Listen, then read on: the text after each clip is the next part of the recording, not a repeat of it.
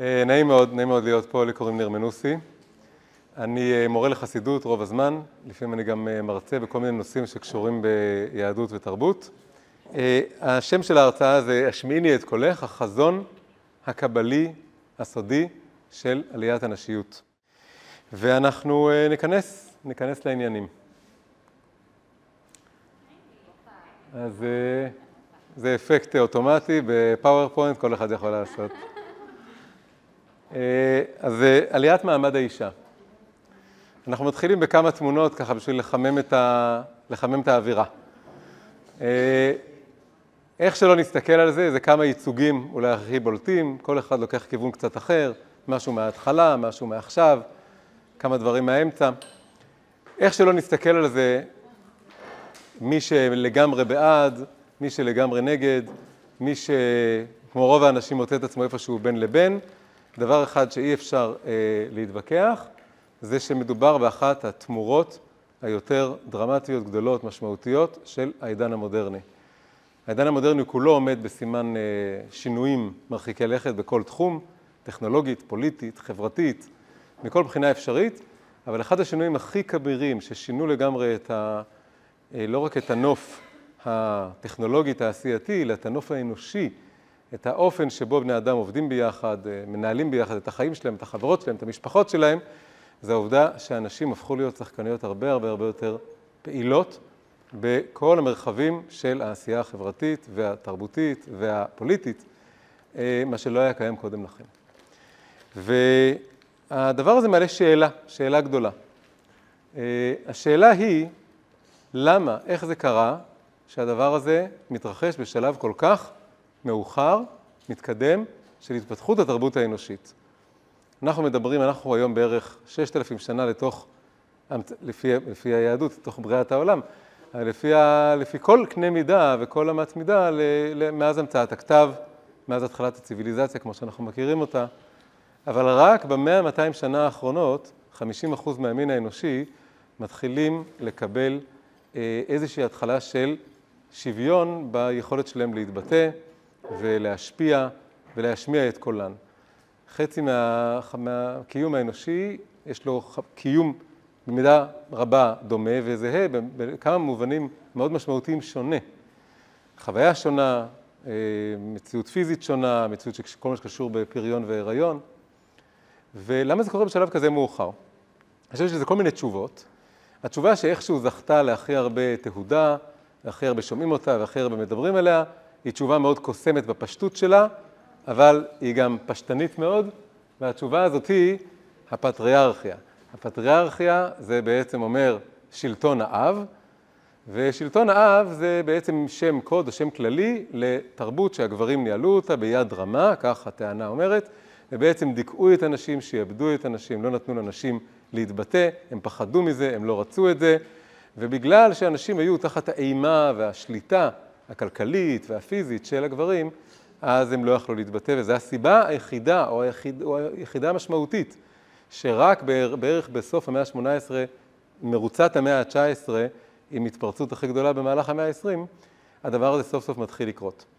התשובה הזאת היא קוסמת בגלל שהיא כל כך פשוטה והיא מסמנת אויב, והיא מאפשרת למצוא את עצמנו באיזה צעד אה, נכון של ההיסטוריה מול איזה מין מאבק מאוד פשוט כזה, אבל היא רק חלק קטן מהאמת, היא חלק מהאמת, אי אפשר להגיד שאין בה משהו מהאמת, ודאי שיש בה חלק בהרבה מקומות, בהרבה חברות, והעובדה שבאמת היה לזה התנגדות מצד הרבה גברים. עובדה אחרת זה שגם היה תמיכה מצד הרבה גברים, היו הרבה הוגים והרבה אנשים שתמכו. זה לא הסבר מספיק. יש עוד כמה הסברים. אז התשובות הנוספות שניתנות זה קשור להתפתחות של הטכנולוגיה. לפני שהיו מכונות כביסה, לפני שהיה אה, היגיינה נשית, אה, לפני שהיו דברים ששינו לגמרי את הנוף האנושי ובעצם הפכו את הכוח הפיזי להרבה פחות פונקציה, הפכו את ניהול משק הבית לדבר הרבה יותר קל ופשוט. לפני שכל הדברים האלה קרו, זה לא באמת היה אפשרי. היינו יכולים לדמיין, אם זה רק ההסבר הראשון, אז לכאורה המהפכה הפמיניסטית הייתה יכולה לקרות כבר לפני אלפי שנים. אבל אה, זה קצת מעליב גם את הגברים, גם את הנשים וגם את המציאות. זה מעליב את הגברים, כי זה הופך את כל הגברים בכל ההיסטוריה לכאלה משעבדים. זה מעליב את הנשים, שלמה הם שתקו כל כך הרבה אלפי שנים ולא התנגדו. אה, וזה מעליב את המציאות, כי זה מתייחס בצורה לא רצינית לאיך ההיסטוריה זזה. היה חייב להיות המון המון התפתחות טכנולוגית כדי שהדבר הזה יצליח לקרות. לא יכול לקרות קודם. לא יכול לקרות בעידן שבו היה הרבה יותר ילודה, והרבה יותר קושי בניהול הבית, והרבה יותר צורך בחוזק פיזי בחוץ, ועוד כל מיני דברים כאלה. תשובה נוספת היא ירידת הצורך בריבוי ילדים. בחברות קדומות יותר היה צריך ילדים, ילדים זה כוח עבודה זול, כוח עבודה שאתה לא משלם לו. ילדים, היה תמותת ילדים הרבה יותר גבוהה, מה לעשות. לתוך זה גם היה צריך להרבות בנשים. אם, אם בעל אחד יכול להרשות לעצמו להרבות בנשים, זה נותן לו יותר ילדים, זה דבר שהתרבות לאט לאט עזבה אותו. אם זה היה קורה הפוך, זה לא היה עוזר להביא יותר ילדים. אז אחת הסיבות שהיה את הדבר הזה, שהאישה הייתה יותר שייכת לבעל, והבעל היה יכול שיהיה לו כמה נשים, אבל לא להפך, מאוד מאוד קשור בדברים האלה. זה אגב ככה גם בטבע, 90% מהיונקים חיים בחברות כאלה שלזכר אחד יש כמה נקבות, והזכרים האחרים מפסידים. אז אנחנו גם היינו חלק מהמציאות הזאת, ולאט לאט יוצאים מזה, אבל זה תהליך, זה מסע. והדבר האחרון שהוספתי פה זה עצם ההתפתחות, לא האבולוציה הטכנולוגית, אבל האבולוציה החברתית של הרעיון של שוויון אזרחי, של שוויון של כולם. הרעיון הדמוקרטי, לא כמו שהיה ביוון, אלא כמו שקם לתחייה בעת החדשה, כל הדברים האלה לוקחים זמן, התרבות מתקדמת, האנושות מתקדמת, העולם מתקדם בהדרגה, בתהליך. אז זה, ואפשר אפילו לתת לו עוד כל מיני הסברים. זה תהליך מורכב, יש לו הרבה סיבות. זה בטח לא רק הסיבה הראשונה, כמו שלפעמים אה, תנועות אידיאולוגיות מסוימות רוצות להציג את זה. אבל אני בתור אדם מאמין, בתור אדם שמסתכל על כל העולם ועל ההיסטוריה וכל מה שקורה בעיניים שיש כאן איזושהי השגחה, השגחה גם על התהליך ההיסטורי וגם על התהליך החברתי וגם על עצם המציאות הביולוגית. למה זה בכלל אנחנו בנויים ככה, ש-50% מהמין האנושי הוא יותר, הגוף שלו, כרוך בצורה מאוד מאוד אינטנסיבית עם המחזור החודשי ועם כל תהליך ההיריון והלידה, והמין השני לא, ומזה נגזרים כל כל כל ההבדלים האחרים. למה זה ככה ולמה זה יצא ככה שבמשך כל כך הרבה אלפי שנים הקול הנשי לא נשמע והנשיות לא יכלה להגיח ולהופיע? למה זה קורה? למה יש כזה פער בין הדברים האלה? אבל אני לא, לא מספיק לי כל התשובות האלה, אני רוצה איזושהי תשובה יותר דתית, תיאולוגית. אני רוצה, אה, אה, כן, זה מה שכתבתי פה, אני רוצה גם הסבר, הסבר תיאולוגי לדבר הזה. אז אה, אה, פה נכנסת לתמונה קבלת הארי. הרב עדין שטיינזלץ, זכרונו לברכה, הלך לעולמו לפני שנתיים, דמות מאוד מוכרת, זכה פרס ישראל, דאג לתרגם את התלמוד, שכל אדם יוכל לקרוא אותו ולהגיע אליו, בכלל אישיות ייחודית ומופלאה. אז הוא אמר משפט מאוד חזק, הוא אמר, אם רוצים למצוא את התיאולוגיה, בכלל תיאולוגיה זה קצת מילה קצת חיצונית לנו, זו מילה נוצרית. הוא אומר, אבל אם מתעקשים ורוצים למצוא תיאולוגיה, כלומר את התשובות העמוקות ביותר לשאלות הגדולות ביותר, בתוך העולם היהודי, אפילו, אף על פי שהוא הקדיש את רוב חייו להסביר את הגמרא, את התלמוד, וכמובן גם את התנ"ך, אומר, התשובות לא יהיו שם. התשובות לשאלות העמוקות, התשובות, התיאולוגיה, תיאולוגיית העומק, זה יהיה דווקא בקבלה. למרות שתורת הסוד היא, כשמה כן היא, נסתרת וסודית וקשה לפענוח, ולפעמים אה, משונה מאוד באיך שהיא מסבירה דברים, היא הרבה נכנסת לאותיות ולמילים ולמבנים ולעולמות ולספירות. אם לומדים לפתוח את זה קצת ולפענח את זה ולתרגם את זה, אז שם מקבלים את התשובות הכי עמוקות. ספציפית יותר, איפה שהקבלה נהיית באמת מסודרת ואפשר להתחיל לעשות, אה, למצוא את הידיים ואת הרגליים, יחסית, לכמה שזה מסובך, זה בקבלת הארי. הארי, המקובל הגדול מהמאה ה-16, שרוב חייו גדל במצרים, אבל את השנתיים האחרונות של חייו עשה בצפת, קבור בצפת, אפשר לעלות לציון שלו. אה, נפטר בגיל 38, מה ששם סוף למיתוס הזה שאפשר ללמוד קבלה רק אחרי גיל 40, כי כנראה שהוא הספיק ללמוד קצת קבלה והוא נפטר בגיל 38. הוא נחשב המקובל הכי הכי גדול. הוא עשה סדר בכל מה שקשור בספר הזוהר, שהוא ספר אה, חידתי מאוד מאוד, והפך את זה למשהו שהוא אה, עם איזשהו מהלכי עומק, שמראה שכל הפרטים השונים בזוהר מתחברים. הוא לא בעצמו לא כתב, אבל מי שכתב את כל המשנה התיאולוגית שלו היה תלמידו, רב חיים ויטל, והספר העיקרי זה ספר עץ חיים. כשנכנסים לקבלת הארי, מתחילים לקבל תשובה לשאלה התיאולוגית שאמרתי שמציקה לי.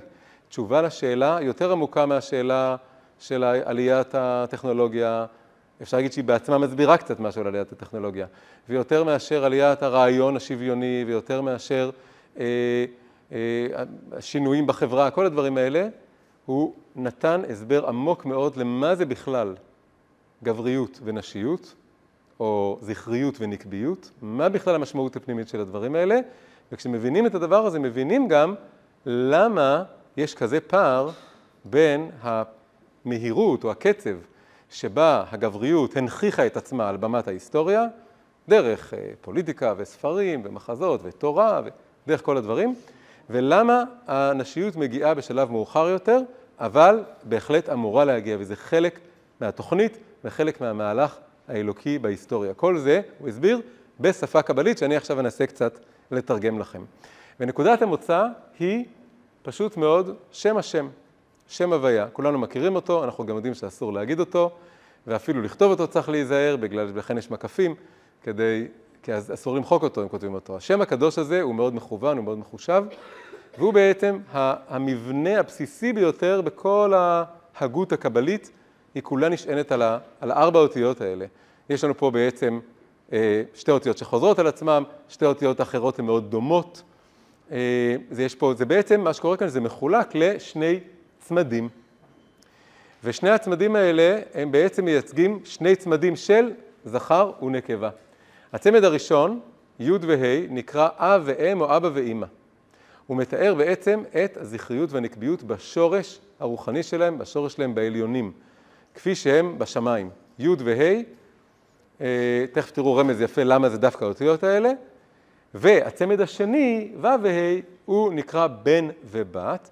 בן ובת הכוונה היא כאן שהם לא שלמים, לא בוגרים, לא מפותחים עד הסוף, הם בתהליך, הם בגדילה, וזה בעצם מבטא את הזכרי והנקבי כפי שהם מאירים ומתגלים ומופיעים כאן בעולם הזה, בבריאה, לא השורש הרוחני שלהם, כפי שנמצאים כאן למעלה.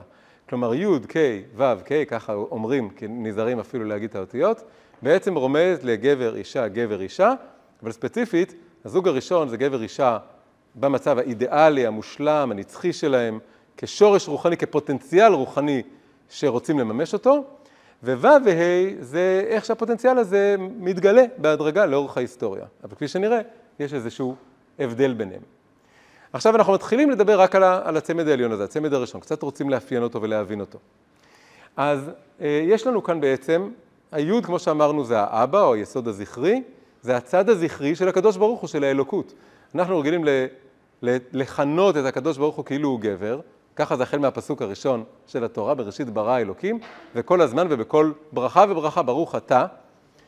אבל לפי הקבלה זה רק אה, אה, הופעה מסוימת שהיא מתאימה כדי לפתח את, ה, את הרגש הדתי הראשון שאמורים לפתח, שזה רגש היראה.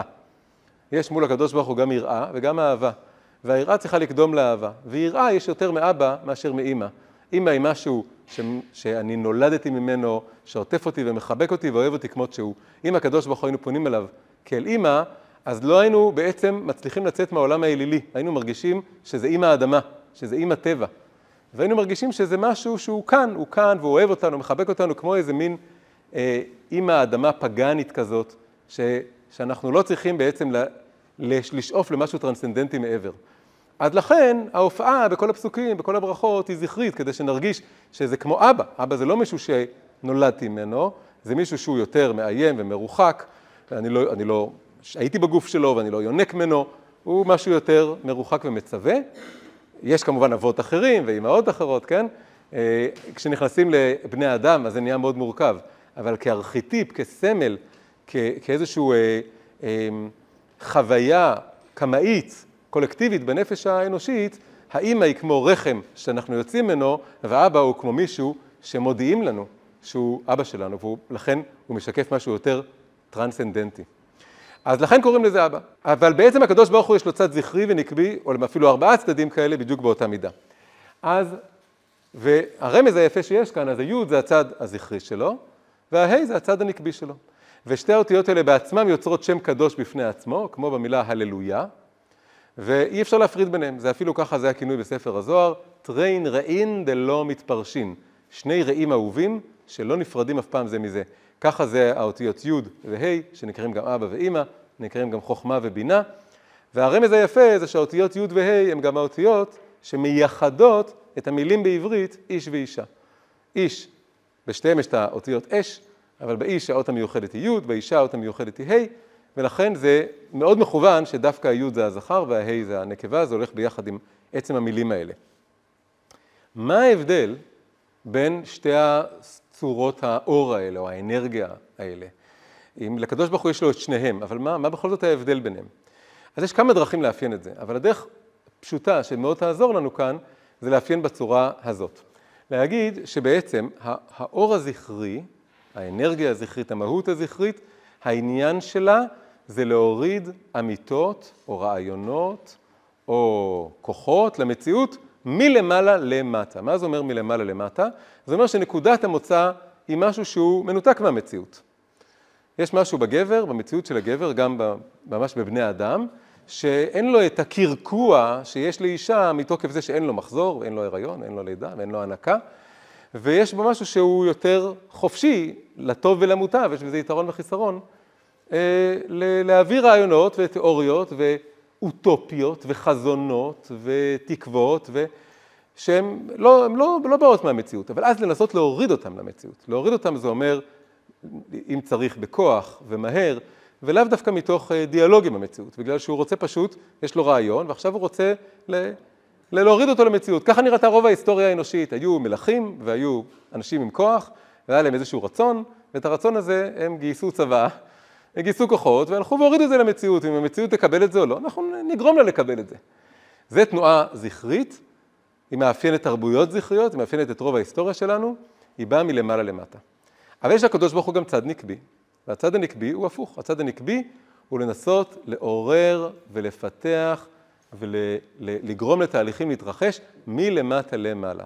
מלמטה למעלה זה לא מהרצוי למצוי, יש לי רצון ועכשיו אני אגרום למציאות לשתף פעולה איתי בכוח, אלא אה, להתחיל מהמצוי, להתחיל מהמציאות. המציאות היא הדבר הלא שלם ולא בהכרח מסכים, ודבר שלא דורש שיתוף פעולה בין אנשים, דבר שדורש יותר זמן, דברים צריכים לצמוח. אני לא יכול לבוא ולהכתיב, או להורות, או לצוות, או לפקד. יש פה איזשהו תהליך של לעלות מלמטה למעלה. זה משהו אחר לגמרי, זה מה שדורש הסכמה ורצון ושיתוף פעולה ושיחה ודיאלוג.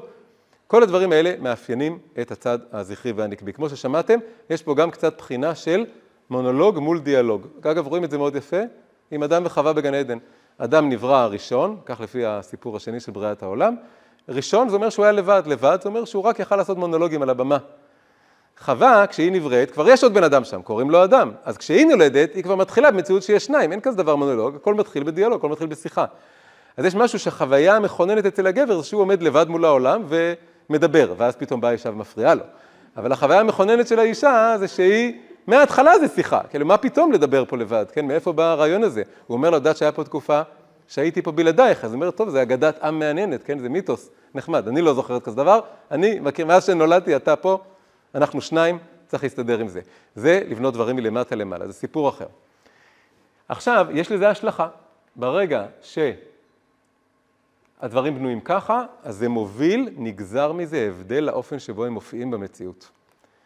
הזכרי יופיע מהיר יותר, כיוון שמה שהוא רוצה זה פשוט להשמיע את הרצון שלו, להביע את הרצון שלו, ולהשתמש בכל מיני אמצעים להגשים את הרצון, שלאו דווקא דורשים להשתלב בקצב של המציאות, בגלל שהוא רוצה לעשות את זה יותר מהר ממה שהמציאות בהכרח מסכימה, אה, אבל האישיות, הנשיות, סליחה, תופיע בהדרגה יותר, באיטיות יותר, זה דורש איזושהי הבשלה.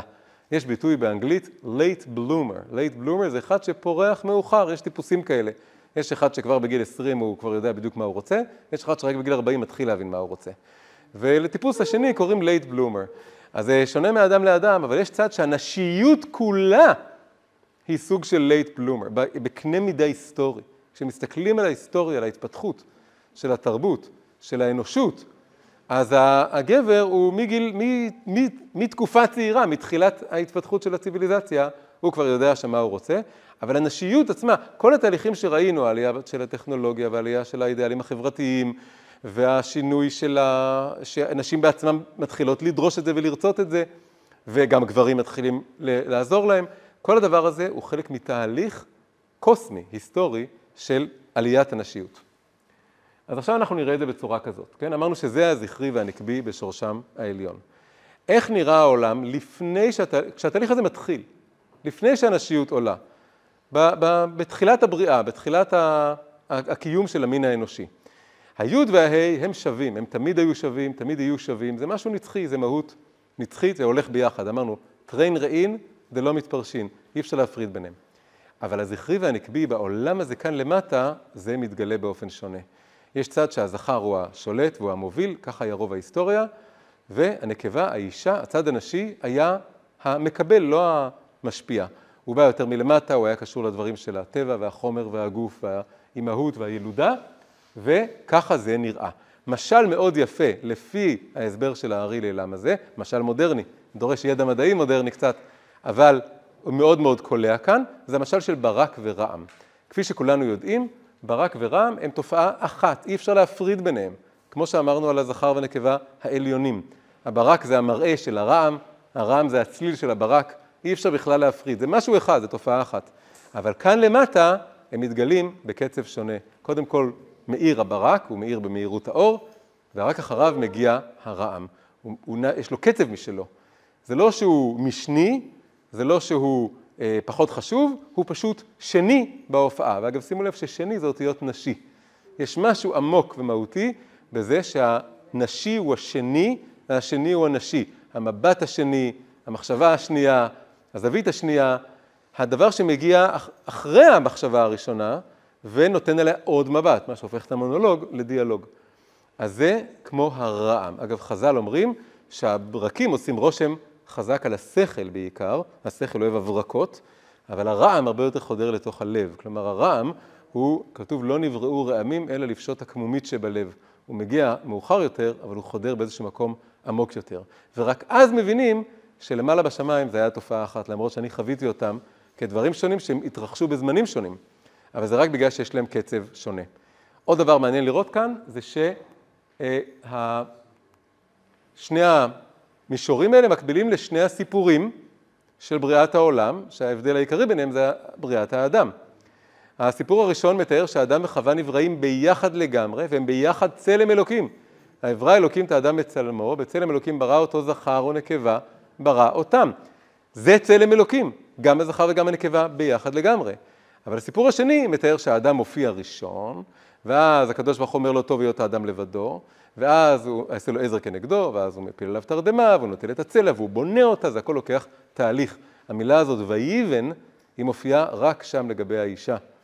זה לא לברוא, זה לא ליצור, זה לא לעשות, זה לא לומר, יש פה איזה תהליך של בנייה. ובנייה זה דבר שהוא יותר הדרגתי והוא קשור בדיוק לתהליך הזה. אבל גם בלי זה, רואים שבסיפור הראשון הם ביחד, בסיפור השני יש איזשהו פרק זמן מרחק ביניהם. עכשיו אנחנו רוצים בעצם להתחיל להכיר את המושג של עליית הנשיות. אמרנו שזה, התמונה הזאת, היא מין ציור של איך, איך, איך התחלנו, איך כל המסע הזה התחיל. אבל עכשיו, וזה הכי חשוב להסתכל, זה עליית הנשיות היא בעצם התהליך הזה. הצד הנקבי, ההי התחתונה, ההי האחרונה, ההי שמייצגת את הנשיות, כפי שהיא מופיעה בעולם הזה, עולה למעלה בהדרגה, עד שהיא משתווה לזכר. ולא רק שהיא משתווה לזכר, אלא שהיא מקבלת ערוץ ישיר לזכרי והנקבי העליונים. מקודם, במצב הקודם, כן? מי קיבל את השפע מלמעלה? רק הזכר. איך, הנק... איך האישה קיבלה ידע ותובנות וחוכמה דרכו, רק באמצעותו. עכשיו, במצב החדש, יש לה אה, ערוץ ישיר, חיבור ישיר אל השורש הרוחני של עצמה, אל אותה נשיות גבוהה שתמיד הייתה שם. היא יכולה להתחיל לבטא אותה ולהבין אותה בצורה אה, אותנטית ומקורית, עם מילים משלה, עם שפה משלה. וזה בדיוק עליית הנשיות. כל זה כתוב בכתבי הארי, ובעצם מה שלומדים מזה זה שכל ההיסטוריה כולה היא מסע של גדילת הפן הנקבי של המציאות, אגב זה לא רק נשים, הפן הנקבי של המציאות זה הרבה מאוד דברים, אפשר לעשות סדרת הרצאות שלמה. מה זה אומר הפן הנקבי של המציאות? מעבר רק לעליית מעמד האישה. זה קורה גם בתוך כל גבר, זה קורה במציאות בכלל, זה קורה בתמונות עולם, זה בהמון המון דברים הצד הנקבי בעלייה. עד שהם מגיעים, וזה ציטוט מהארי, עד שהזכר והנקבה הם שווים בקומתם כדוגמת אבא ואימא. כמו האבא, הזכרי והנקבי העליונים, הם משתווים ומגלים את הדבר הזה. והוא דורש על זה את הפסוק, ביום ההוא יהיה השם אחד ושמו אחד. הוא אומר, שם השם של הקדוש ברוך הוא, החצי השני שלו יידמה לחצי הראשון שלו. אז יוצא פה משהו יפה, שזה יהיה, זה בעתיד, אבל העתיד הזה הוא עתיד ש... שצריך לקרות, והוא קורה, הוא כבר מתחיל לקרות. שהצד הזכרי והנקבי בעולם הזה משקפים את השורש השוויוני האמיתי שלהם, זה נהיה כמו פעמיים י' וה', כן? למה דווקא, למה זה ו' ולמה זה י' ומה ההבדל בין שני ה', זה אי אפשר להיכנס כל הפרטים האלה כאן. אבל אנחנו רואים כאן את הדבר הזה.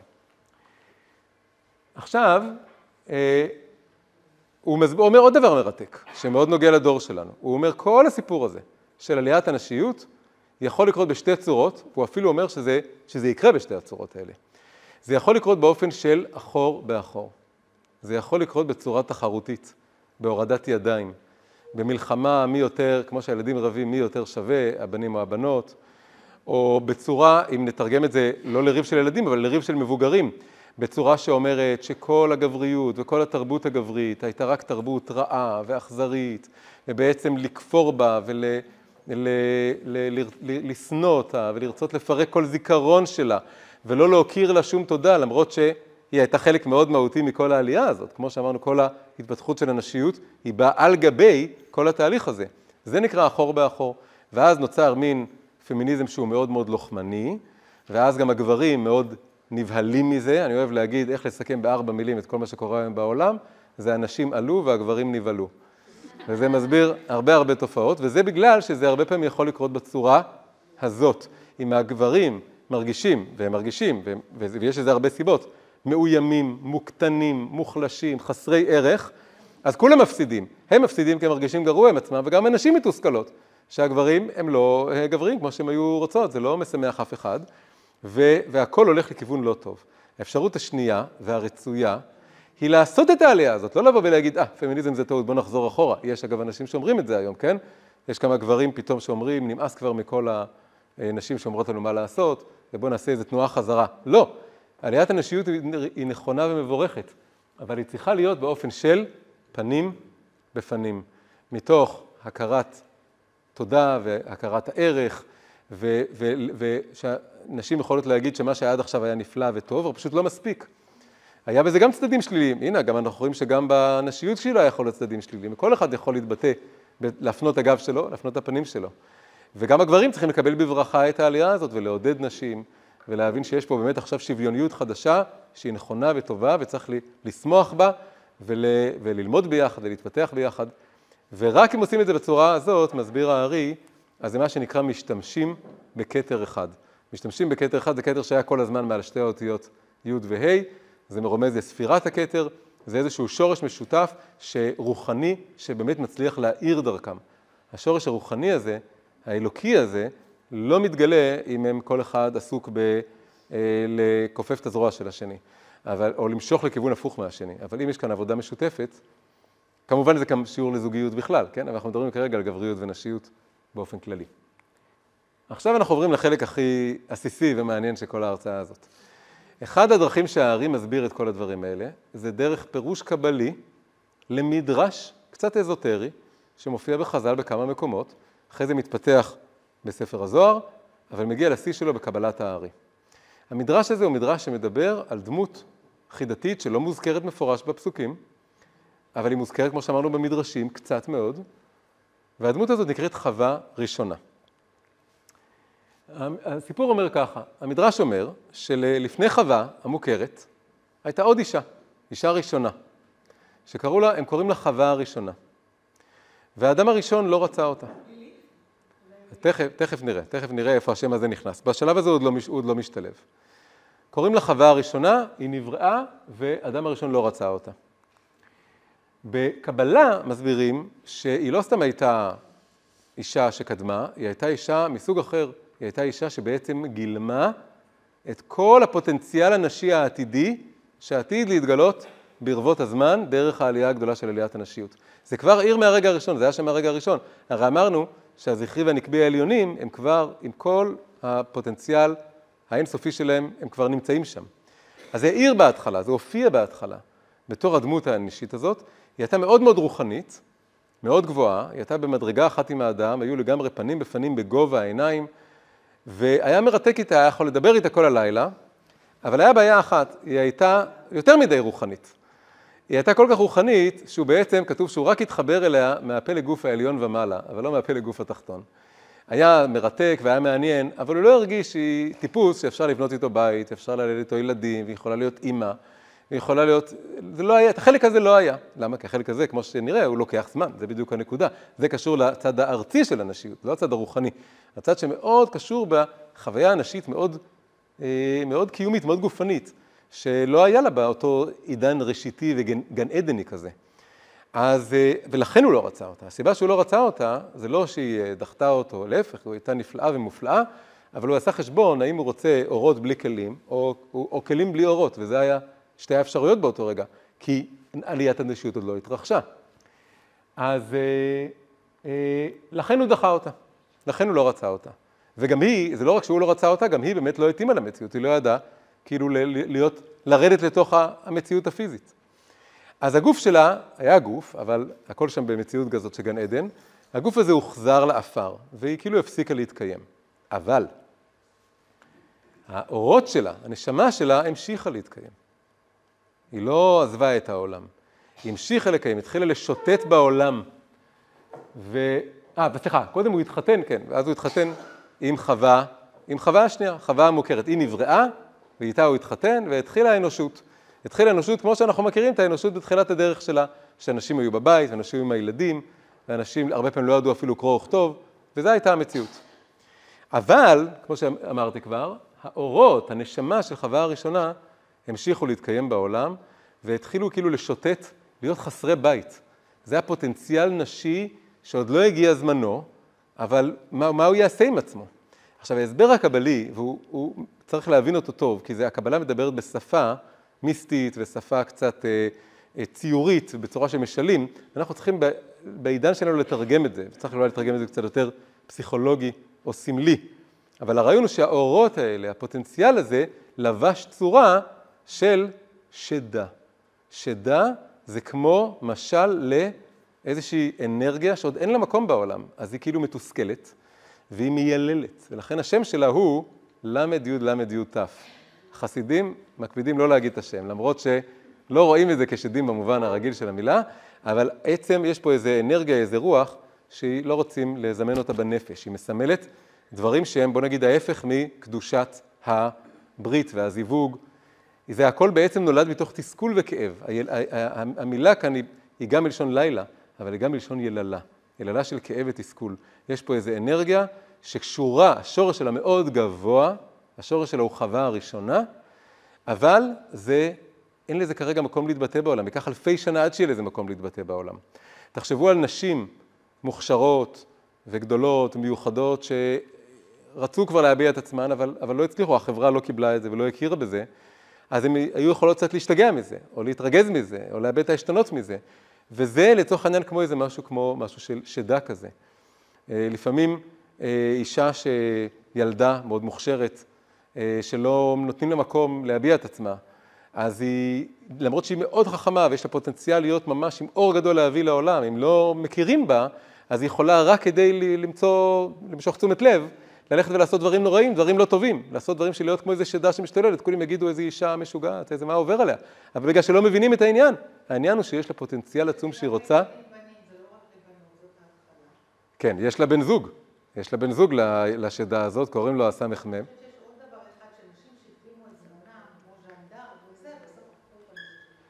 בסוף מה? בסוף מה? נכון, נכון, נכון, נכון, הרבה כל הצד מכשפות שהיה, הרבה מהדברים האלה זה בעצם נגזרת של העובדה שיש פה את הפער הזה. לפער הזה יש, הוא לא תמיד פשוט, הוא לא תמיד קל. הפער הזה דרש, יש מדרש שהקדוש ברוך הוא, עוד, עוד, עוד, עוד סיפור שלם, מדרש שלם שקיבל פרשנות קבלית אצל הארי, זה מה שנקרא מיעוט הירח. שהירח הייתה כמו השמש בהתחלה. והקדוש ברוך הוא מיעט אותה, ואז הוא מיעט אותה לטובתה, כדי שהיא תגיע לשוויון בעתיד. ואז היא אומרת לו, וקשה לה עם זה, אז הוא אומר, הביאו כפרה עליי שמיעטתי את הירח. בגלל שהפער הזה בין ההתפתחות של הגבר להתפתחות של האישה, היה לו הרבה השלכות קשות גם. ההשלכות היו שלפעמים נשים חלשות היו אה, אה, נתונות לחסדיהם של גברים חזקים ולא תמיד גברים טובים. וכל יחסי הכוחות האלה הם קשים, כל פעם שגבר שמתחבר לצד האפל שלו, ומשתמש בכוח הזה נגד אישה, אז יש פה טרגדיה, יש פה שברון לב. וגם הפוטנציאל הלא ממומש הזה. אז בעצם יש לנו פה, ההיסטוריה היא לא פשוטה, החיים לא פשוטים. כל הנקודה היא כאן שהאנשיות עוברת את כל המסע הקשה הזה, הכואב הזה, כדי בסוף להגיע לשוויון, אבל להביא מתוך הסיפור הזה, מתוך ההיסטוריה הזאת, להביא נקודת מבט שהגבר לא היה יכול להביא, נקודת מבט של החלש, נקודת מבט של מי שכאב לו, נקודת מבט של מי שהיה, מי שפגעו בו, נקודת מבט של מי שיודע מה זה להיות, להיות אה, החלש, להיות זה שאין לו יכולת ביטוי. וזה בדיוק חלק מעליית הנשיות בדור שלנו במובן הרחב של המילה, שיש הרבה יותר מודעות לדברים כאלה. אז זה באמת היסטוריה שיש בה כאב ויש בה מורכבות. אז זה... הסמ"ם, לא, זה גם כן, לא, גם אותו לא אומרים, זה לא רק פחד מהנשי. סמ"ם א' ל', סמ"ם א' ל', זה הצד האפל הזכרי, כן? יש פה גם, לכל אחד יש צד אפל וצד מואר, אחרי זה בא לידי ביטוי ש, ששתי האחוות האלה מגיעות, חוזרות אחרי זה בתור רחל ולאה. לאה היא התחלה של התיקון של חווה הראשונה, האחות הגדולה. ויעקב זה יעקב ועשיו, אצלו זה גם שני אנשים, והוא צריך אבל להכיל בתוכו את עשיו, ולכן הוא נלחם עם, ה, עם המלאך שלו, עם הצל שלו. אז יש פה גם תהליך גברי, אבל זה פשוט לא הנושא. אבל גם לגבר יש פה מהלך לעשות. גם, למשל, אצל גבר, אה, שאם גבר נמשך לאישה בתור מה שנקרא אובייקט מיני, בתור משהו חיצוני, אז הוא בעצם, זה גם משהו שדי, זה השד שבו, שרוצה להפוך אותה לאיזה שד, לאיזה פלקט, לאיזה פוסטר. וכדי לראות בסובייקט ואישה, אז הוא צריך כאילו גם כן לסלק מתוך עצמו את השדה, שזה גם בעצם השד שבו, ולהתחבר לגבריות יותר פנימית. אז אה, יש פה הרבה הרבה השלכות לכל, ה, לכל הנושא הזה. עכשיו, עליית הנשיות היא בעצם שהנשיות שבאה מחווה השנייה, חווה המוכרת, חווה של ההיסטוריה האמיתית, של הנשיות שעולה בהדרגה ומתפתחת לאורך ההיסטוריה, היא צריכה לגדול ולגדול עד שהיא מכילה מחדש, בונה כלים, מתפתחת, גדלה, כדי להכיל מחדש את האורות הגבוהים של חווה הראשונה, כדי שלא יצטרכו ללבוש צורה שדית או פורעת או משוגעת, אלא שיוכלו להתבטא, היצירתיות והחוכמה והכוח ההשפעה וכוח ההנהגה וכוח היצירה, כל הדברים האלה יוכלו להתבטא בצורה מתוקנת. זה המשמעות של עליית הנשיות בדור שלנו. אז אה, זה למשל שהתנועה של היהודיות הפמיניסטיות באמריקה קראו למגזין שלהם על שם השדה, כן?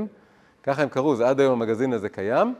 והם הם רצו להפוך אותה, הם חשבו שהן עושות משהו חתרני, שהן לוקחות את הדימות דמות הזאת שהיא כאילו היא דמונית והיא שלילית, והופכות אותה לאייקון פמיניסטי, זה בעצם מכוון לגמרי מה שהקבלה דיברה עליו. הקבלה דיברה על הדמות הזאת של השדה כהופעה לא מתוקנת של פוטנציאל נשי גבוה מאוד, שאמור להתבטא, אבל צריך להגיע אליו בצורה נכונה. לא בצורה שהיא שוברת את הכלים, לא בצורה שהיא מפרקת את המשפחה, לא בצורה שהיא פוגעת בחיבור העמוק בין גברים ונשים, אה, וזה כמובן עבודה של גברים ונשים גם יחד, הגבר צריך להיות פתוח לזה ולעודד את זה, האישה צריכה להיות בתהליך הזה של השילוב של החווה השנייה, שהיא היותר אימהית וביתית ונשית, ומה שמזוהה עם נשיות באורך כל הדורות, יחד עם האנרגיות והאורות והבשורה של החווה הראשונה, שזה בעצם החווה הפמיניסטית, החווה שיש לה המון מה לתת ולעשות,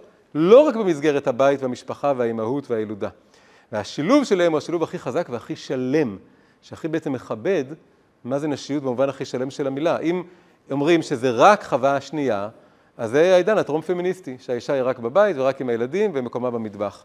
אם אומרים שהאישה היא רק חווה הראשונה, כלומר שהיא בכלל, היא רק רוצה קריירה והיא לא רוצה ילדים, וזה בכלל לא מעניין אותה, אז זה גם פוגע בנשים, והיום הרבה נשים מביעות הרבה תסכול על זה, שיש ספרים שלמים שאומרות מה האימהות שלנו הפמיניסטיות לא אמרו לנו, הם לא אמרו לנו שמתישהו בגיל 30 נרצה מאוד משפחה וילדים וזה יהיה יותר קשה, אחרי שתיעדפנו את הכל הפוך. וזה חלק מהתנודות המאוד גדולות שמתרחשות היום בעולם. נשים אומרות שהפמיניזם בזה שהוא אמר שנשים רק צריכות להיות בקריירה, הוא קצת שיקר לנשים. זה קצת נוגד את הטבע. איזה טבע? הטבע של חווה השנייה. כי האישה, יש בה גם את הצד של חווה הראשונה, גם הצד של חווה השנייה. אם מבטאים רק אחד מהם, הצד השני הוא ייפגע. אז זה השילוב, כל זה באותיות של קבלה, מה שנקרא, בשפה קבלית, מוסבר בקבלת הארי. עכשיו יש עוד צעד, לפני שאנחנו מסיימים, יש עוד, עוד שלב בכל התהליך הזה מאוד מעניין. עוברים מקבלה לחסידות, אנחנו עוברים 200 שנה קדימה, מהמאה ה-16 של תקופת הארי למאה ה-18, אם יש לכם עוד קצת כוח, לעוד מהלך קטן ואז נסגור את הכל. אנחנו עוברים לדמות של רבי שניאור זלמן מילדי. רבי שניאור זלמן מילדי, המכונה בפי חסידיו האדמו"ר הזקן, הוא הרבי הראשון, האדמו"ר הראשון של חב"ד, של זרם חב"ד בחסידות. האדמו"ר, הרבי המפורסם, הרבי מלובביץ', הוא דור שביעי, הוא האדמו"ר השביעי, הוא באמת צאצא שלו, זה לא בדיוק היה לינארי, אבל הוא צאצא שלו, וזה האדמו"ר הראשון, אה, רבי שניאור זלמן מלאדי. למרבה העניין, בדיוק באותה תקופה, היא חיה פחות שנים ממנו, הם לא שמעו אחד על השני, מן הסתם אי פעם, חיה אישה באנגליה שקראו לה מרי וולסטונקראפט, כן? זה מאוד מעניין, שהם מקבילים בדיוק בזמן, כפי שאתם רואים, גם שמתי מחיצה שיהיה צנוע. אז... אה, אה, ויש הקבלה מסוימת. יש הקבלה, אבל מאוד מעניינת. פה רואים שעם כמה, ש... כמה שהתנועה הפמיניסטית היא חלוצה ומהפכנית, אנחנו רואים פה שדווקא, אם מסתכלים על הקבלה והחסידות, הפמיניזם, הקבלה והחסידות הם צעד אחד קדימה. היא מתחילה לדבר פעם ראשונה על שוויון, שהארי כבר דיבר עליו 200 שנה קודם. בזמן שהיא מדברת על שוויון, ומדברת על זכויות האישה והשוואת זכויות האישה לגבר, היא אומרת, כמו שהיה מהפכה הצרפתית, שישבו את העם, הורידו את הדמות של המלך ויצרו רפובליקה עממית, אז עכשיו ככה צריך לעשות אה, גם בתוך הבית, שהבית לא יהיה הארמון של הבעל, אלא שיהיה שוויון ויהיה זכויות לאישה, מתחילה לדבר על זה פעם ראשונה. בזמן שהיא מדברת על זה, אדמו"ר הזקן כבר הולך צעד אחד קדימה. איך הוא עושה את זה? הוא לוקח את שתי הברכות האחרונות המפורסמות של ברכות הנישואין, שכולם מכירים אותם כי אומרים אותם בכל חופה ובכל שבע ברכות. שתי הברכות האחרונות הן מאוד שונות. הראשונה מדברת על, ה, על העבר, שמח תשמח רעים האהובים, כשמחך יצירך בגן עדן מקדם, בעידן הקודם, גם קדם מלשון מזרח, אבל גם קדם בעבר. הברכה השביעית והארוכה ביותר ששרים אותה, היא מדברת כבר על העתיד, עוד יישמע בערי יהודה, כן, ובחוצות ירושלים. והיא מדברת על, שימו לב, גם כל חתן וכל כלה, היה אפשר להגיד כל חתן וכלה, אבל יש שני קולות שונים. עכשיו, מה שמעניין זה שהסיומות שלהם הן כמעט זהות, אבל הן שונות. ומאז ומעולם היו שונות. ככה זה מופיע בגמרא כבר. ואין לזה שום, יש, יש לזה הסברים שניתנו, כל מיני הסברים בעבר, למה הברכה השישית מסתיימת במילים משמח חתן וכלה. הברכה השביעית מסתיימת במילים משמח חתן עם הכלה. אבל אדמו"ר הזקן נתן פירוש ממש מופלא שאף אחד לא שמע עליו קודם לכן. הוא אמר ככה, הוא אמר, הברכה השישית מדברת על העבר. בעבר ההשפעה הייתה קודם אצל הגבר, ומשם היא הגיעה לאישה, כמו שראינו. הגבר זה ו', לכן זה ו', ואז האישה, הגבר קיבל את השפע שלו, והוא העביר את זה לאשתו. אז השמחה כאן זה שפע אלוקי, זה מגיע קודם לזכר ואז לנקבה. אבל העתיד לבוא, יישמע בערי יהודה בעתיד, כשהקול הנשי יישמע, הוא ממש אומר את זה.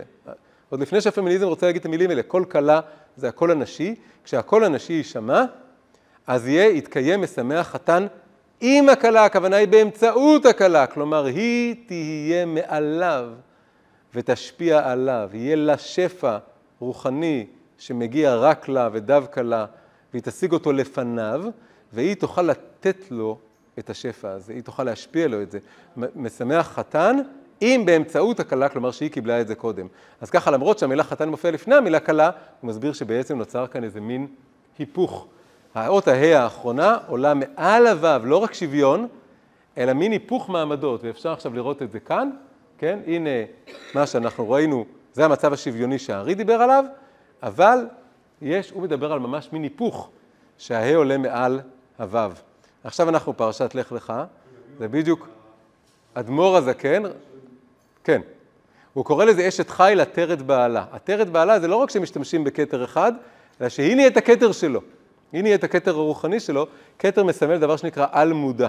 כמו שיש תת-מודע, אז על משקל זה אפשר לדבר על על-מודע, שזה בעצם האורות המקיפים של הנשמה, זה הלשון הקבלית, ההשראה על-שכלית, מעין נבואית, שמגיעה מהאישה אל האיש. כך כותב אדמו"ר הזקן, רבי שניאור זלמן מילדי, בעל התניא גם נקרא, במאה ה-18. והוא דורש על זה את המשפט המפורסם הזה, כתוב במדרש, משפט שכולם מכירים אותו והשתמשו בו בכל הדורות, זוהי אישה כשרה, העושה רצון בעלה, אישה כשרה עושה רצון בעלה. זה מסמל את הסדר הקלאסי והרגיל. אבל הוא דורש את זה ככה, זוהי אישה שהיא, זה לא הוא דורש, זה אבל נדרש בחסידות בהשראתו, זו אישה שהיא כשרה, שהיא כמו שרה אימנו, שהייתה הגדולה בנבואה מאברהם, ונאמר לאברהם, כל אשר תאמר לך שרה, שמע בקולה, אז היא עושה את הרצון של בעלה, כלומר היא ממש יוצרת, מולידה אצלו רצון חדש, או מתקנת לו את הרצונות הקיימים. היא נותנת לו איזו הכוונה והשראה שהוא לא יכול להגיע אליהם בעצמו. בעצם רק כך נוצרת אה, הדדיות אמיתית ושלמה של השפעה וקבלה. כי תמיד, מאז ומעולם היה את כל הידע והחוכמה וההשגות הגבריות, זה כל ההיסטוריה של היהדות ושל העולם. אבל כדי לאזן את התמונה חייב להיות גם היפוך. אם לא יהיה היפוך, לא יהיה שוויון אמיתי. השוויון האמיתי נוצר רק מתוך זה שלכל אחד יש משהו מיוחד להעניק לשני, כלומר שיש לו מעלה על השני בעניין הזה, וככה הם יכולים לעשות איזה מין ריקוד כזה, של שיחה אמיתית, דיאלוג אמיתי, לא רק שאחד מדבר והשני מהנהן, אלא שכל אחד לומד מהשני משהו חדש. לכן הוא בעצם העמיק בכתבי הארי ואמר, חייב להיות גם הבחינה הזאת כאן, כדי שיהיה שוויון אמיתי.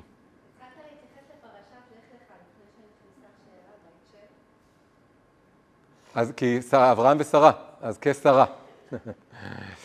אה, שתי הבחינות האלה של הנשיות, הבחינה של החווה הראשונה, של הפוטנציאל הגבוה, שצריך לעלות ולהתגלות, ואז להיות, להתחבר לשפע רוחני עליון, ואז גם להביא אותו לגבר. והבחינה הקלאסית, המוכרת יותר, של הנשיות הביתית, הנשיות שהיא מקבלת מהבעל, הנשיות שהיא קשורה בגידול הילדים, שקשורה יותר בחיבור לטבע, השילוב שלהם הוא מקופל בצורה מאוד יפה בפסוק משיר השירים, שאומר, מי זאת עולה מן המדבר, מתרפקת על דודה. בפסוק אחד רואים את שתי הבחינות. מצד אחד עולה מן המדבר, זה חווה הראשונה, היא בעלייה, עליית הנשיות.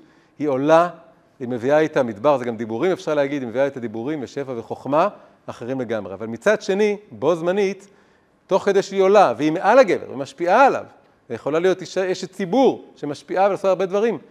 אבל במקביל, היא יודעת גם להיות מתרפקת על דודה, כלומר להיות בבחינת חווה השנייה שנשענת עליו, שהיא לא משדרת לו שהוא מיותר, ומתחברת למקום שבו בעצם היא זקוקה לו. יש הזדקקות הדדית, יש מקום שהוא זקוק לה, זו הבחינה הראשונה, יש מקום שהיא זקוקה לו, זו הבחינה השנייה, ויש כאן איזו התרפקות, דוד זה אוהב מלשון ידידות ואהבה, זה הבעל, והדברים האלה יכולים, זה בעצם החיבור השלם של חווה השנייה, שגדלה עד שהיא מכילה את האורות של חווה הראשונה, וזה לא סותר אחד את השני, זה לא רק זה לא סותר, זה בעצם הקיום הכי שלם ושווה.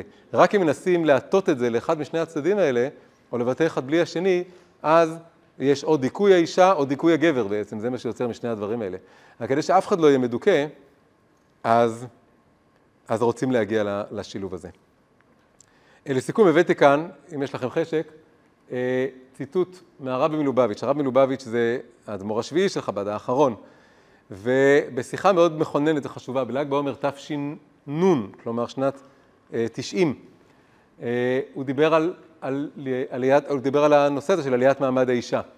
והוא אמר ככה, הוא אמר, מה שציוו חכמים, שלא ילמד אדם את ביתו תורה, מפני שרוב הנשים אין דעתן מכוונת להתלמד, ככה היה כתוב ברמב"ם, זה לשון של הרמב"ם, שהוא ניסה להסביר למה בדורות עברו נשים לא למדו תורה, רק גברים למדו תורה, ואסור היה לאבא ללמד את ביתו תורה. אם, אם היא גדלה ורצתה ללמוד בכוחות עצמה, בסדר. אבל לכתחילה לא, מה שמאוד מקשה עליה גם בהמשך. אבל הוא אומר, אז הוא אומר, אז יש כמה דברים להגיד על זה, הוא אומר. לכל לראש מצינו בדברי ימי ישראל שכמה וכמה נשים צדקניות היו בקיאות ולמדניות גדולות בתורה שבעל פה, החל מזמן התנאים וכן בדורות של אחרי זה. קודם כל, תמיד היו יוצאים מן הכלל, וחשוב לזכור את זה, זה דבר ראשון. דבר שני, עוד ועיקר, שבדורות האחרונים נתווסף גם בנוגע לכל נשי ובנות ישראל, לא רק אותם יחידות סגולה, בדורות האחרונים ייסדו גדולי ישראל מוסדות חינוך לבנות. כלומר, הוא מדבר על, בעולם הדתי החרדי זה בית יעקב, על זה שבעצם המציאות הזאת השתנתה עוד לפני הרבי מלובביץ', זה התחיל להשתנות. ראו שהמציאות משתנה והתחילו ללמד תורה לנשים. הוא אומר, ומזה מובן גם בנוגע ללימוד תורה שבעל פה, חוץ מההלכות שצריכות בכל מקרה, הוא אומר, לא זו בלבד שמותר ללמוד תורה שבעל פה, אלא יתרה מזה צריך ללמדן תורה שבעל פה. הוא משנה את התמונה לגמרי, משנה את המשחק. צריך ללמוד את כל התורה, לא רק לימוד הלכות פסוקות בלי הטעמים שלהם, אלא גם טעמי הלכות, לימוד לעומק, רציני, כמו שגברים לומדים, לכל אישה שחפצה בכך, והוא בעצם אפילו את זה הוא לא אומר, הוא אומר צריך להתחיל ללמד את זה את כולם.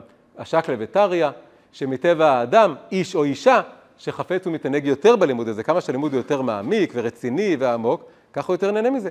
ואנשים צריכות להיות מחוברות לכל השפע הזה. והוא ממשיך, ולהעיר שעניין זה, וזה הפלא הכי גדול, עניין זה הוא מהחידושים לטובה שבדורות האחרונים. כלומר, אף על פי שאפשר להגיד שמנקודת מבט דתית, העלייה של העולם המודרני, עם הכפירה והחילוניות והזלזול ב... אה, במסורת והפירוק של התא המשפחתי והמון המון דברים כאלה. מנקודת המבט דתית אפשר להגיד שזה תופעות שליליות, אבל הוא אומר יש כל מיני תופעות גם לא טובות, שהעולם נהיה נורא אינדיבידואליסטי ונורא חומרני ודברים כאלה, אבל עליית מעמד האישה הוא לא אחד מהדברים האלה, הוא שינוי לטובה. יש אה, בדיחה כזאת שהרי אה, הדברים האלה בעצם נשמעים קצת, קצת רפורמים. הרפורמים הם כאילו מי שאומרים שהכל משתנה, המציאות השתנתה, אז צריך להשתנות, נכון? והאורתודוקסיה תמיד באה ואומרת, לא נכון. התורה היא נצחית, ואותו דבר, והשבת לא השתנתה, זה שיש היום גורדי שחקים ומטוסים, זה לא משנה, שבת זה שבת, זה נצחי, וכן הלאה, כל הדברים. אבל אפשר להגיד כזה דבר, תמיד אומרים ששעון מקולקל, גם שעון מקולקל הוא צודק פעם ביממה, נכון? אפשר להגיד בדיוק. לא, לא, לא, לא, אני אומר משהו אחר. אפשר להגיד גם הפוך, גם שעון משוגע, שמסתובב כמו משוגע, פעם בסיבוב הוא אומר את השעה הנכונה, נכון? אז אפשר להגיד שהגישה הרפורמית, שהיא רוצה לשנות הכל, היא כמו השעון שמסתובב, אבל, אבל בפעם בסיבוב היא מצביעה על דבר אמיתי. באמת יש משהו שהשתנה. נשים באמת השתנו והתפתחו, מעמד האישה באמת השתנה, נשים יכולות ללמוד, לעשות כל הדברים שלא היה קודם, וזה באמת השתנה לגמרי. והוא בעצם אומר את זה כאן. ויש לומר שהטעם שזכינו, כן, אז הוא אומר, הוא ממשיך פה, הוא אומר זה, אה, הוא אומר אף על פי שהצורך בדורות האחרונים בלימוד תורה שבעל פה לנשים הוא מצד ירידת הדורות, שפתאום כפרו במסורות ושינו את כל הסדרים הקיימים ומרדו. המרד זה כמו ירידה. למרות הירידה הזאת יש כאן בעצם עלייה. עליית מעמד האישה היא הניצוץ הקדוש שבתוך כל המרד המודרני. זה מה שהוא אומר. ועל ידי זה מתווסף בלימוד תורה. ויש לומר שהטעם שזכינו להוספה בלימוד תורה לנשים, בדורות האחרונים דווקא, כיוון שבסוף זמן הגלות מודגשת יותר ההכנה לזמן הגאולה, ובהערת שוליים מוסבר שיתגלה כאן המעמד של אשת חיל עטרת בעלה, ונקבה תסובב גבר, זה עוד פסוק שלא הבאנו. תסובב זה תהיה המשפיעה שלו, מלשון סיבה או מסובב. היא תעלה ותהיה גם משפיעה ולא רק מקבלת שלו. אז uh, עד כאן uh, סיור קצר על קצה המזלג, uh, להכיר קצת את החזון הקבלי הסודי של uh, עליית הנשיות. Uh, ואני אסיים ולספר לכם שאני כתבתי ספר שנקרא מי זאת עולה, שהוא בעצם מדבר על כל הנושאים האלה, אבל מנקודת המבט של הנשים של התורה. כלומר, אה, זה, אתם רואים כבר, אתם יכולים לקרוא המלצות. הנשים של התורה זה הגיבורות הגדולות של חמשת חומשי תורה. אה, כרך עתידי אמור להגיע גם לנביאים ולכתובים, אבל כרגע יש את הכרך הזה, אז אה, שמחתי מאוד. ועכשיו, עכשיו זה הזמן לכל השאלות והתוספות שלא נתתי לכם להתבטא. כן.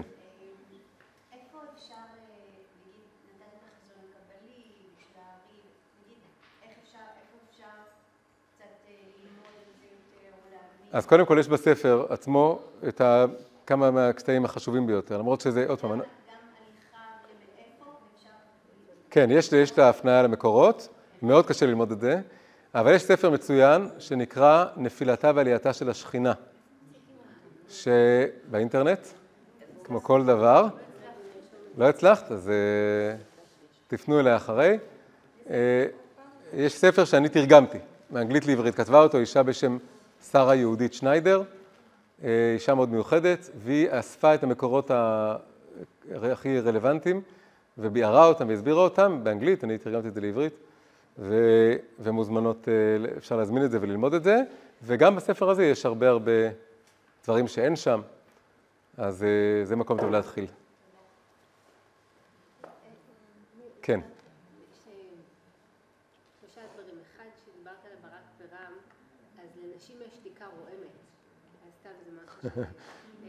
שני, אם הבנתי נכון,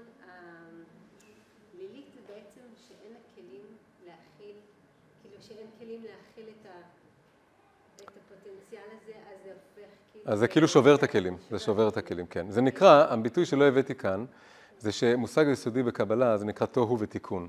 כל דבר בעולם הוא מופיע קודם כל בגרסת תוהו, תוהו זה אומר שיש יותר אורות מכלים, אה, ואז הוא מופיע בגרסה מתוקנת שזה הפוך, יותר כלים מאורות, הכלים הם הופכים להיות העיקר, והשילוב האידיאלי זה נקרא אורות דה תוהו בכלים דה תיקון. במקרה שלנו כאן, חווה הראשונה היא אישה של תוהו, חווה השנייה אישה של תיקון, וכשהן מתחברות, אז זה אורות של תוהו בכלים של תיקון. אז, אה, אז והתוהו נשבר. תוהו זה דבר שכל אחד יכול להזדהות איתו, כל, כל נער בגיל ההתבגרות זה תקופה של תוהו. הרבה רצונות ורעיונות וחלומות, אבל הכלים הם מאוד לא מפותחים, הם מאוד ילדותיים, הם מאוד... אז זה מוביל להמון משברים. והוא קצת משתגע. לו... אז זה, ו, וגם כל רעיון כשהוא בא לעולם, כשיש לי רעיון פעם ראשונה, אני משרבט אותו ב, ב, ב, במילים, במשפטים, בטיוטות, בסקיצות. זה אורות, זה בלי כלים עדיין, ואז לוקח זמן להתחיל לבנות את הכלים ולבטא אותו כמו שצריך, וצריך שהאור המקורי ישכון במציאות הזאת, האנרגיה שהייתה בהתחלה. אז, וכל אדם עובר את זה, כן? וכשאתה צעיר אתה בתוהו, ואז אתה מתבגר, אתה מתיישב, ואז, אבל אם אתה מתרחק מהחלומות, אז זה לא טוב. אז צריך להחזיר את האנרגיה של הנעורים לתוך הכלים הבוגרים. אז זה בדיוק הדפוס הזה של אורות דתו בכלים דתיקון. והיא מסמלת כאן מין פוטנציאל שכשלא היה לו מקום להתבטא, כי עוד לא הגיעה השעה לזה, אז אה, הוא סומן וצויר, ובאמת קצת נהיה משהו שדי משתולל כזה, בכל מיני צורות. אה, וזה בעצם סוג של כאב. וכן.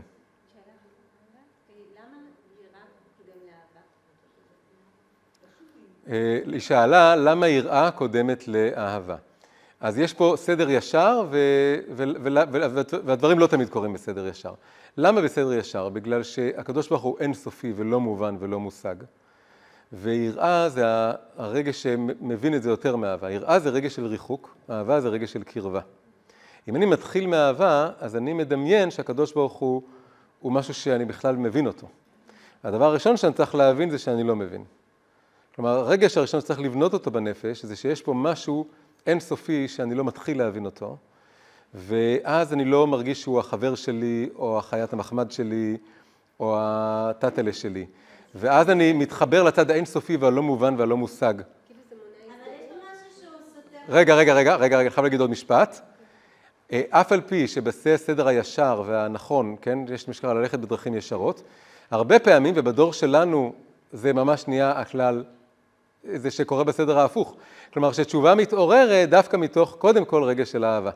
מה זה תשובה? תשובה זה תנועה של התקרבות לקדוש ברוך הוא. אדם מתעורר להתחבר לקדוש ברוך הוא בגלל שפתאום הוא מקבל, וההסבר לזה, זה שמכיוון שלפתח רגש יראה בהתחלה זה מאוד קשה, אז הוא מקבל מעין הלוואה מהעתיד, או מעין טעימה מרגש האהבה. וזו הסיבה שאדם פתאום בטיול, מול שקיעה, מול ספר, מול, אה, מול חוויה חזקה, יכול להתעורר באיזה רגש אה, עוצמתי מאוד של אהבה כלפי הקדוש ברוך הוא. אבל זה, זה לא הצורה המסודרת לפעול בה, זה הצורה שזה קורה בפועל הרבה פעמים. וזה קורה בפועל כי אנחנו דור שרוצה אהבה ו- ו- ורוצה חיבור מתוך אהבה. אבל אחרי שזה קורה ומבינים את זה, אז כדי לבנות את הדברים עכשיו בנפש בצורה מסודרת, יש צעד, לעשות עכשיו צעד אחורה מהחוויה הזאת. יש מה שהאהבה בלי יראה, זה גם שובר את הכלים. היראה גורמת לא להתנפל, כאילו, נכון? לא, לא. לא, לא, לא, כל מיני דברים. גם... קודם כל, האהבה הזאת יכולה, האהבה הזאת יכולה לשבור אותי גם ולאכזב אותי, כי, כי זה לא ככה מתנהל הקשר איתו. ובפשטות ההסבר הוא שיראה ואהבה זה שתי כנפיים, ואי אפשר לעוף עם כנף אחת. וצריך את שתי הכנפיים, זה קודם כל ההקדמה שצריך להיות לכל הדבר הזה. למה בכלל צריך יראה?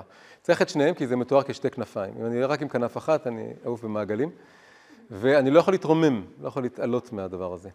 והסדר, הסולם, עכשיו, עוד פעם, התחלתי להגיד מקודם בצורה, עוד שנייה אחת, אני ממש אתן לך, אני רוצה, אני רק, אם התורה הייתה, כשאני דיברתי על יראה ואהבה, דיברתי על למה הלשון הפורמלית של הקדוש ברוך הוא בכל המקורות היא זכרית, למרות שלפי הקבלה הוא לגמרי לגמרי, גם זכר וגם נקבה, או מעל הזכר והנקבה באותה מידה, היא בגלל שאם, אפשר ממש לדמיין את זה, אם היינו, אם התורה הייתה בראשית בראה האלה, החוויה ברמה הארכיטיפית הנפשית, בואו נהיה קצת יונג, שיש לו ארכיטיפים בנפש, החוויה של אימא היא חוויה עוטפת ומכילה ומקבלת, ולא פחות אה, אה, אה, אה, משהו שדורש ממני.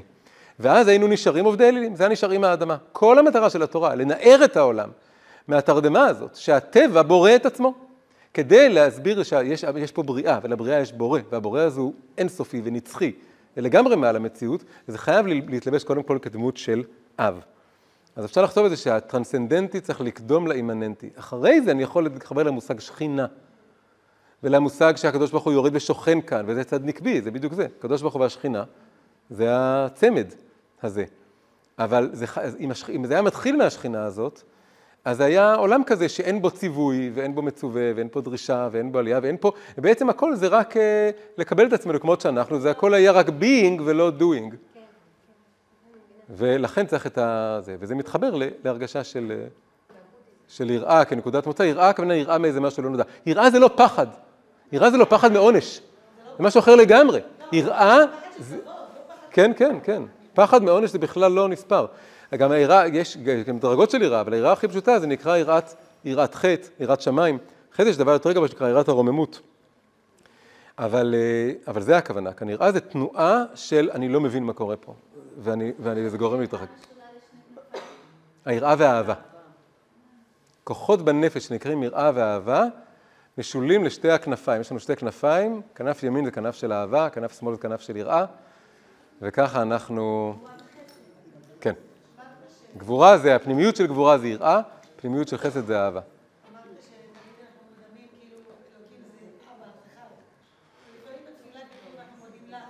לא, זה משהו דקדוקי, כן, כן, זה משהו דקדוקי.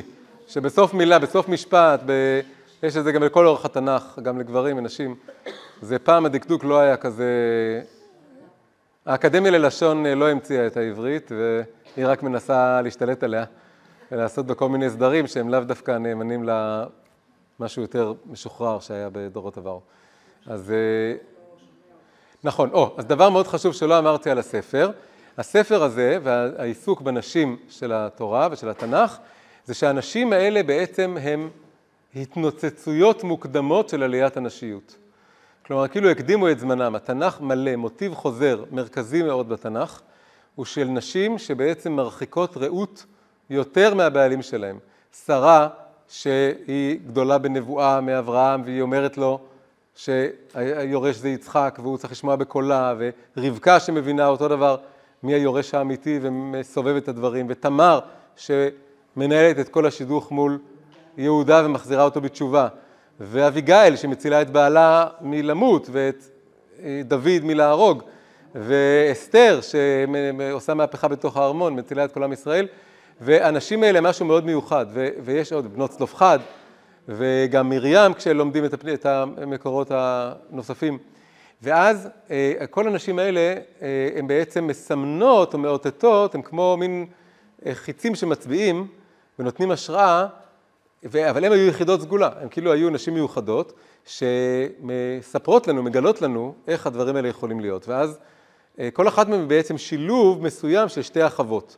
הספר בנוי ככה שהפרק הראשון עסוק בלהסביר מה זה חווה ראשונה וחווה שנייה, וכל הפרקים הבאים מראים איך כל הנשים בעצם עסוקות בליצור שילובים שונים ומעניינים בין שתי החוות האלה, ועם הרבה מאוד בעצם זיקה לזוגיות וליחסים ולחינוך ולכל מיני דברים ש... שקשורים לחיים. קשור גם, כן. כן.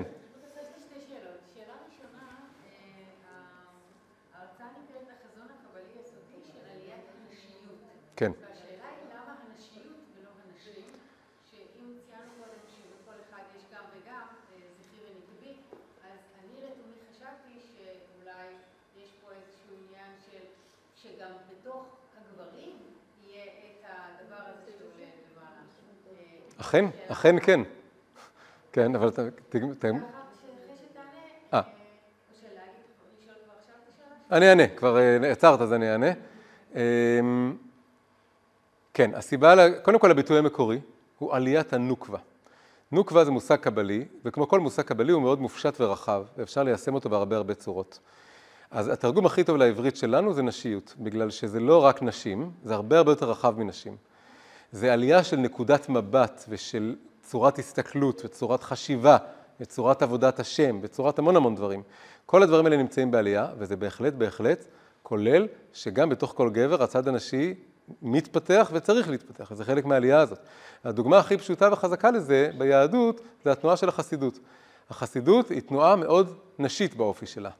היא, החסידות יצאה נגד הכיוון שקראו לו המוסר. המוסר היה שאדם צריך לתקן את המידות שלו, על ידי זה שהוא מבין בשכל מהי ההתנהגות הרעה ומהי ההתנהגות הטובה, מהם המידות הטובות בלב ומהם המידות הרעות, ואז הוא מטיף מוסר, מטיף זה מטפטף מלמעלה, מטיף מוסר ללב.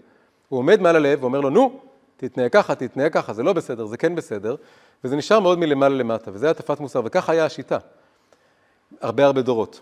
החסידות באה לשנות את זה, והיא באה ליצור איזו תנועה שהיא צומחת מהלב מלמטה למעלה. למרות שבהתחלה זה היה גברים, זה בעצם היה תנועה מאוד נשית, שלאט לאט גם יש הרבה חסידות ולא רק חסידים. כמו כל דבר זה מתחיל, זה מתחיל אצל הגברים, אבל זה היה תנועה נשית באופי שלה, זה אדרבה, זה ממש חזק, בגלל שזה בהתחלה היה בעיקר גברים. אבל העבודה שלהם וסוג החשיבה שלהם הייתה לא לעמוד ממקום שכלתני ולהטיף מוסר ללב, אלא להגיע בכל מיני דרכים אל הלב, דרך ניגון, דרך סיפור, דרך יותר תפילה, דרך אה, עבודה שהיא אה, רגשית, ו, ועבודה שגם יש בה קבלה של המידות הלא טובות שלי, ועבודה איתם ביחד, ולא רק לנסות להכניע אותם ולהחליף אותם בתכונות טובות. והיכולת לרקוד עם התכונות שלי זו תכונה אימהית ונשית ביחס אל הלב של עצמי. וכל הדבר הזה הוא תנועה מאוד נשית. ולכן אגב, כשעברו שנים ונשים מתחילות ללמוד חסידות, רואים שהן מבינות את זה, מתחברות לזה הרבה יותר בקלות והרבה יותר טוב מאשר גברים, כן? זה הכל תורות שכתבו גברים, אבל כשרואים שאישה לומדת חסידות, היא מבינה את האינטואיטיבית, מתחילה להסביר את זה הרבה יותר טוב אה, מאשר הגברים עשו את זה.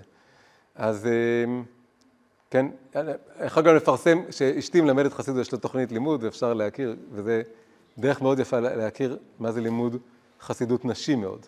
שהיא באה על כל הספרים האלה, אבל החיבור הזה הוא מאוד אינטואיטיבי. אז זה, אז זה בהחלט, בהחלט, ויש עוד אפילו השלכות ויישומים לעליית הנשיות, אה, למשל בחיבור אל הטבע ובחיבור אל ארץ ישראל. עלייה לארץ ישראל זה גם לרצות להתחבר לצד הנשי של המציאות, של היהדות, שהיא מחוברת לטבע, לגוף.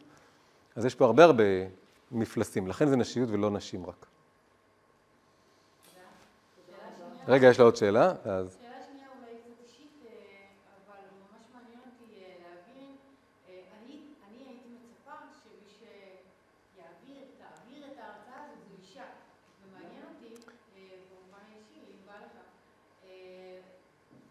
למה זה מעסיק אותך כל כך? אז קודם כל, בעזרת השם, את בעצמך תלמדי את זה בעוד הרבה מסגרות ומקומות, ותעמיקי בזה, כן? ו- וככה כל מי שלומדת את זה. באופן כללי, כל דבר שלומדים צריך ללמד, זה כלל, כן? זה הרבי מלובביץ' אמר, שכל אחד צריך ללמד כל הזמן, כל מה שהוא יודע, גם אם הוא לא מורה, זה לא קשור. אתה יודע א', תלמד א', כך הוא אמר.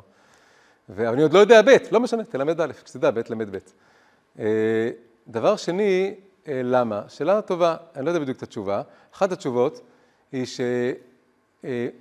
אה, יש כמה נושאים שמעסיקים אותי, זה לא אחד מהם, זאת אומרת, זה לא היחידי. והנושאים האלה מאוד קשורים במסלול חיים שלי. אני גדלתי בעולם חילוני אה, לגמרי, כן?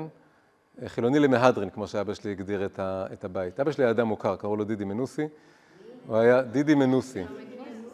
זה אבא שלי. חבל שלא אמרת את זה בהתחלה. אה, אז מי שמכיר וזוכר, מעל גיל 40 זוכרים. אה, אז הוא היה אפילו אה, סמל תרבותי של אה, משהו מאוד אה, חילוני וצברי. ואז אני מתוך זה גידלתי, גיליתי את היהדות פתאום, וזה היה לי תגלית עצומה. ואז היו כמה שאלות שמאוד הטרידו אותי. השאלות הקלאסיות זה מעמד האישה, להט"ב, תורה ומדע, כל מיני נושאים כאלה שהעסיקו אותי מהרקע האוניברסיטאי והמאוד ליברלי ומאוד חילוני, שמאלני, שהגעתי ממנו, כל הדברים האלה. ואז אה, אז הנושאים האלה הכי מעסיקים אותי, אני מרגיש שגיליתי בהם דברים שהפתיעו אותי מאוד, גיליתי שהרבה דברים שהיה לי סטיגמות על היהדות, אה, אה, היו בגלל מתוך הבנה חלקית ושטחית שלה ולא מלאה. וככל שצללתי וגיליתי את המקורות היותר עמוקים, בעיקר את כל הצד הקבלי-חסידי של פנימיות התורה, אז נוצר מין היפוך נורא מעניין ונשיאת הפכים בין דברים באמת קלאסיים שפחות התחברתי אליהם, לבין דברים מאוד מאוד מאוד מודרניים. ופתאום השילוב בין הדברים האלה נראה לי מופלא. השילוב של עבר ועתיד והשילוב של אה, אה, אמונה ומדע, כן? כל מיני שילובים כאלה. אז הנושאים האלה הם הכי, אה, אני מרגיש שזו השליחות שלי גם, מכיוון שאני באתי אחרי הרבה שנים באוניברסיטה, ומתוך הרבה היכרות עם הרבה עולמות שמאוד מזלזלים, ועברתי את התגלית הזאת, אז אני עסוק לברר את זה עם עצמי, אני עסוק בלהסביר את זה, ו, וספציפית עם אנשים, זה הכל התחיל אצלי מאיזה משפט ששמעתי על, אה, על הדמות של רחב, שמופיע בתחילת ספר יהושע, רחב הזונה. ששמעתי משפט אחד שהיה כל כך מדהים, שאמרתי, וואו, אנשים, כאילו, פתאום, פתאום זה העלה לי, דבר שהציק לי, שיש מעט נשים בתנ"ך, שיש הרבה הרבה גברים ומעט נשים. ואז בא לי איזה מין אינטואיציה נורא חזקה, שבטוח שאם נפתח את כל המדרשים והמקורות, אז נגלה עולם ומלואו על הנשים האלה. ומה ש... וזה חלק מעליית הנשיות, שהתנ"ך נכתב בתקופה שנכתב, אז יש הרבה הרבה גברים ומעט נשים. אבל אם, אבל אם ניתן ל... ל... לזמן לעבור ונראה לאורך השנים מה, מה כתבו על המעט שכתוב, אז, אז נגלה שזה מועט המחזיק את המרובה. ואכן, כך היה. ולא משנה מה שמעתי כרגע על רחב, זה יהיה בספר, בכרך השני, בעזרת השם, יום אחד. לא, זה פשוט אה, גדול מדי. ו... אני יכול להגיד, זה היה, זה היה משפט שהיא, שהיא, שהיא מגילמה את כל ארץ ישראל, שהריגול, שכשהיה ריגול, זה היה, היא כאילו ייצגה את ההסכמה של ארץ ישראל להיכבש. היא כאילו הייתה מין פרסוניפיקציה, האנשה של כל ארץ ישראל, כי כל הריגול שם היה שהם רק פגשו אישה אחת בבית אחד בעיר אחד. ואז הם הבינו שאפשר לכבוש את ארץ ישראל. והיא בגדה בעצם בעמה, והסכימה, ויש פה, ואז הבנתי שיש פה איזה סוד עמוק, והיא הראשונה שהתעמקתי בה, אבל היא תחכה לספר השני, כי פה זה רק התורה. רגע, רגע, הוא הצביע קודם, כן. כן.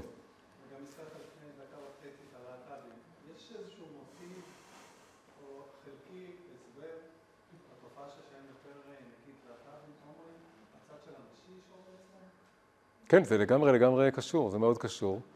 זה נושא, זה בדיוק הנושא שאי אפשר לדון עליו ברגל אחת. אה, אז אני ממש נמנע מלהיכנס לזה על רגל אחת. אבל אני בכל זאת אסתכן ואגיד משהו על רגל אחת, וזה שברור אה, שעצם, ברור שיש קשר, זה כל אחד, פשוט לראות את זה, שכל העלייה של הלהט"ב, עוד פעם, כנטייה וכ, וכפעולה זה היה קיים מאז ומעולם, אחרת התורה לא הייתה צריכה לאסור את זה, היא אסרה דבר שהיה קיים בעולם. אבל, אה, אבל אה, כתנועה, כזהות, כשאלה גדולה, מה בכלל הזהות המגדרית? זה היום בגיל כבר יותר קיצוני מאשר רק הנושא של הומואים. אה, זה קשור מאוד לדבר הזה, שהצד הנשי עולה, ובעצם רוצים להגיע לאיזה מין שילוב ואיזון מורכבים ועמוקים של הצד הזכרי והנקבי. רק מה קורה כשחברה עושה את זה באיזה מין חיפזון? חיפזון זה לא עקב בצד אגודל, לא בצורה, לא בצורה נבונה, היא בצורה שהיא רצה, היא, היא זורקת מוסכמות והיא ממציאה את הגלגל נורא מהר מחדש. אז אני תמיד ממשיל את זה, זה כמו צבעי מים, שמי שמצייר בצבעי מים יודע שאם אתה עושה כתם אחד בצבע אחד, ואז אתה רוצה כבר להוסיף צבע נוסף, אתה לא מחכה שהצבע הראשון יתייבש.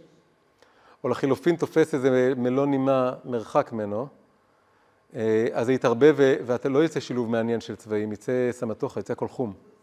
אז כדי לשלב דברים זה דורש איזה מין מתינות של בכלל לאפיין מה זה זכר ומה זה נקבה ומה זה גבר ומה זה אישה, והחברה עושה בדיוק הפוך מזה היום, החברה המערבית. היא אומרת שאין מושגים כאלה, זה הכל המצאה, זה הכל חלק מתהליך של אה, כפייה ודיכוי, ואז ברגע שאתה שומט את כל המושגים, את כל השפה, ואתה משחק באנרגיות האלה, אז יוצא ערבובים מאוד מבלבלים, ומבלבלים את הנפש. זה.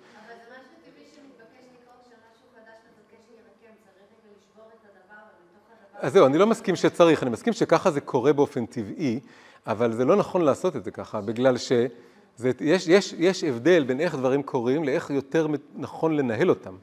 זה נכון שזה טבעי מאוד שכשאנרגיה חדשה רוצה להתפר... לעשות, היא תעשה את זה, להגיע לעולם, היא תעשה את זה בצורה של אה, זעזוע ומשבר.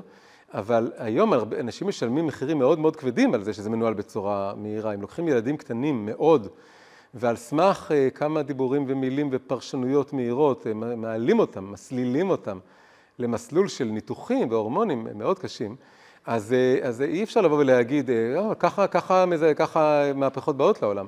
צריך לבוא ולהגיד, אוקיי, יש פה איזה שאלה גדולה שצפה, ועכשיו אנחנו צריכים בהרבה הרבה מתינות והרבה שמרנות גם, הרבה זהירות, לברר אותה. אה, גם מה שקורה זה שהעולם נחצה למחנות שאחד מהם רץ עם כל המהפכות האלה, והשני הוא נהיה נורא נורא שמרן, כדי להתנגד לזה, בלי שום הדהוד של הבקשה או השאלה או הבירור שמגיע מהצד המהפכני יותר, כן? ומחר בערב אני עושה שיעור זום גדול על ימין ושמאל לפי הקבלה, ספיישל בחירות, בכוונה בערב, כי אני לא רוצה, זה לא שאני רוצה שלפי זה יחליטו איך להצביע. אני רוצה שאפילו אחרי שהם מצביעים יגיעו לשיעור הזה ויתבוננו לעומק מה זה ימין ושמאל, לפי קבלה, ומה זה חיבור של ימין ושמאל לפי קבלה. אז זה שיעור שהוא הוא שיעור אחר, הרצאה אחרת, אז נורא נורא מוזמנים, יש פה גם אה, קיש, אה, קוד סריקה להצטרף לקבוצת וואטסאפ שלי, אז שמחר אני אשלח שם את הקישור, ו, וזה שיעור שנקרא, ואתם תבינו למה בשיעור עצמו, זה נקרא הגלולה הסגולה, אה, ימין ושמאל לפי הקבלה. אה, כן, אם מישהו מהם ירצה לשמוע, אז יהיה ימות המשיח.